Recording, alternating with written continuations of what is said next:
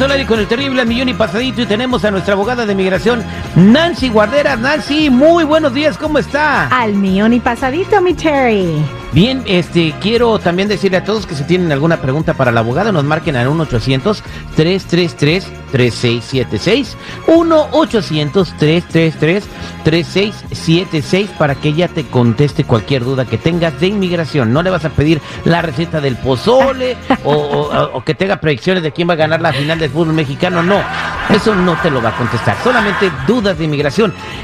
¿Verdad, abogada? Así es, es cierto, solo lo de inmigración. ok, abogada. Hay una cosa que acaban de dar a conocer y que es muy delicada, y es que ICE, la migra, para que la gente que no sepa qué es ICE, es la migra literalmente, eh, está espiando a las personas que no tienen documentos. Así es, es muy, muy triste, mi Terry, pero tampoco es solamente los inmigrantes y los, las personas sin documentos. Este, este informe viene de la Universidad de Georgetown. ¿Y qué tal? Usaron las famosas follas para pedir y lograr y revelar qué está haciendo la migra, ¿verdad? Y, y lo que están viendo es que están capturando las fotos del DMV, de las licencias de conducir, lo están subiendo con, eh, con la tecnología que ellos tienen para reconocimiento facial, eso es número uno, pero también están usando la información cuando nosotros eh, eh, estamos pidiendo servicios públicos. Por ejemplo, vamos a decir electricidad, gas, agua, teléfono, internet.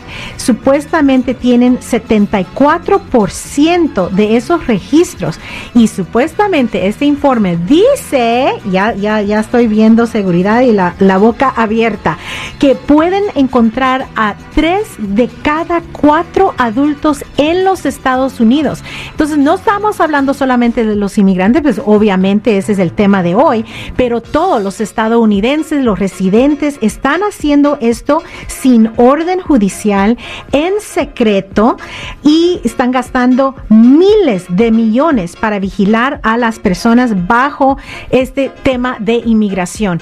Imagínense, mi Terry, con esta administración están haciendo esto, en el futuro puede ser hasta usar la información para lograr a los inmigrantes que quieren deportar.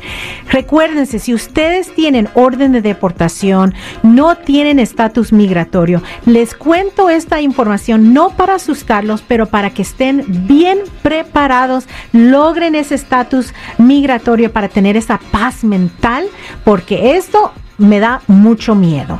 Bueno, eh, nos están vigilando a través de cualquier documento o cualquier pedida de récord que hayan ido a pedir, así que hay que estar preparados.